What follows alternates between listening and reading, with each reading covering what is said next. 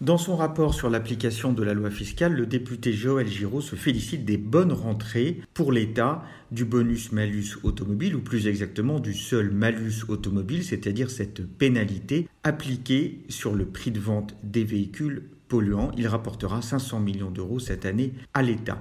Mais surtout, il fait un lien entre ce malus et la baisse du nombre de ventes de véhicules polluants. Ça, c'est un peu hasardeux parce qu'il est compliqué quand on regarde les chiffres dans le détail de faire un lien entre l'un et l'autre. D'abord parce que beaucoup de véhicules extrêmement polluants continuent de voir leurs ventes progresser fortement malgré des malus considérables et que, à l'inverse, des véhicules qui polluent peu voient leurs ventes baisser même s'ils n'ont pas de malus. Alors, la réalité, c'est que depuis un an, le volume global des émissions de CO2 au a cessé de reculer et s'est même stabilisé. Ça, ça devrait amener le gouvernement à reconsidérer un peu le dispositif du bonus-malus. Pourquoi? Parce qu'il faut mettre le paquet maintenant sur la subvention des automobiles électriques et que donc il faut peut-être étendre ce malus à des véhicules que l'on considère aujourd'hui comme peu polluants, l'étendre aussi à des véhicules qui émettent peut-être moins de CO2 mais